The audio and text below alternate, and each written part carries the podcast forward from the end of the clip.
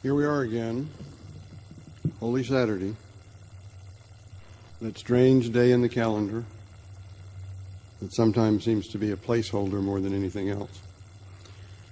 For us, it is the last day of Lent, for which I suspect we are all grateful.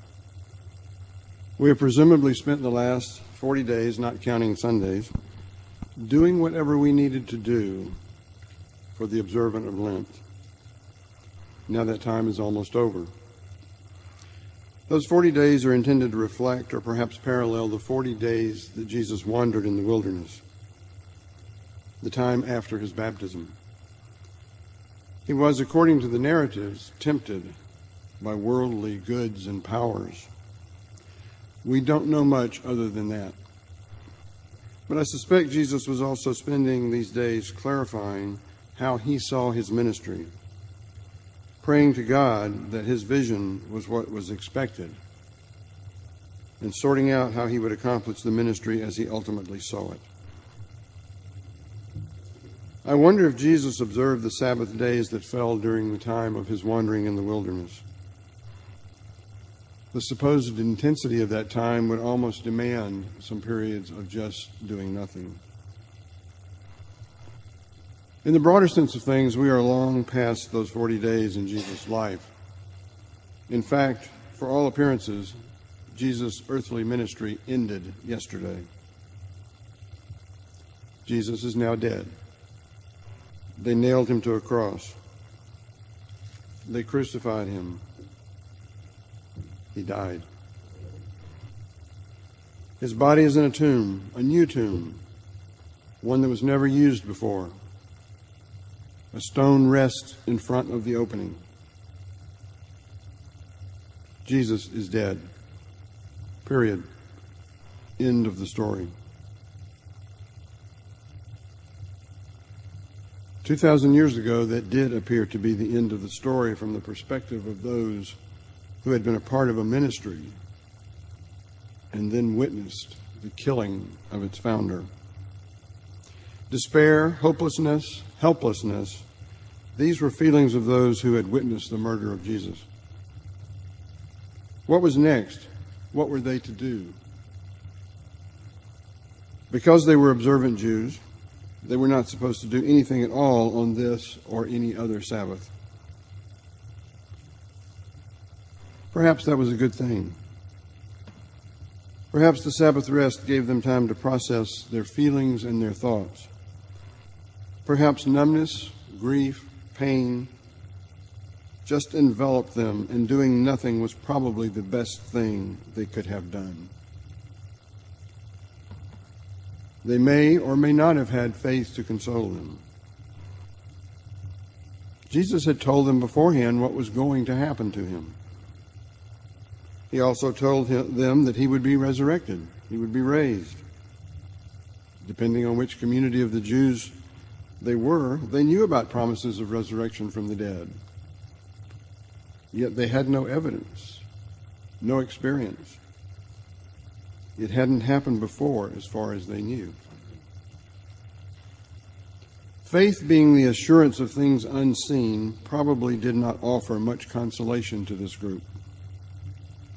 All they had to go on was what this carpenter from Nazareth had told them. Was it enough? How often have we had such times in our own lives? When we suffer a loss, to what? To whom do we turn? How long of a Sabbath time do we give ourselves to cope with the loss, to process our feelings, to achieve some form of resolution or closure for ourselves? Our society is such that we're often told that we just need to process, get over it, and move on with our lives.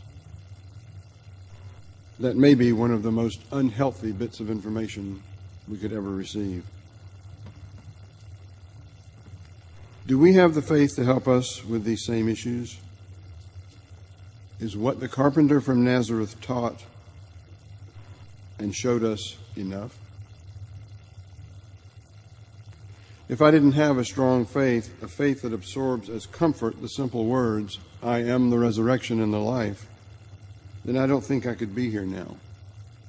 I doubt I would be in a community of believers at all, much less offering my thoughts on a holy Saturday. Life cannot be lived without pain and loss. There is no way around that. No matter how happy or contented we might find ourselves, there is no way around that. Yet does not that pain and loss give us the contrast we need to recognize the joys and the wonders of this life? Would we really know one without the other? Would we know joy without sadness? Does not pain give us the contrast to know comfort, contentment, and wholeness? We walk by faith, not by sight. Did the disciples have that faith on this day so long ago? Our own faith, how much different is it than that of the early followers? We don't have much information about their thoughts. We know that most ran away after the crucifixion. They had heard words of encouragement before that, but how much of what they had heard came to mind after it was all over? Our faith, we do have the narratives we cherish. We have the reports that were handed down over the centuries. Can that alone provide the faith that we need? My faith is supported by the narratives, but my heart is truly where my faith resides. Encounters with God throughout my life have strengthened that faith. The narratives lead me there, but the encounters kept me in the faith. I learned that God is always there. Sometimes when expected, sometimes just on the sly. But God is not there to fix things. God is there to keep the promise that we would never have to make this journey of life alone. How is our faith different from those who waited out this day some 2,000 years ago? I really don't know the answer to that. I do know that I am grateful for their faith in recording the narratives we have and for being the tiny initial spark of faith that now gives us hope. So, what are we to do with all of this? Part of what we must do is wait, just as they did long ago. Part of what we must do is prepare for the rejoicing we will do in the morning.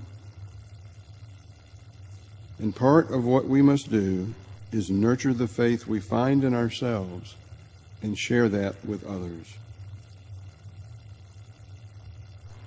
If we don't have a belief in what the carpenter from Nazareth taught us and showed us, why are we here?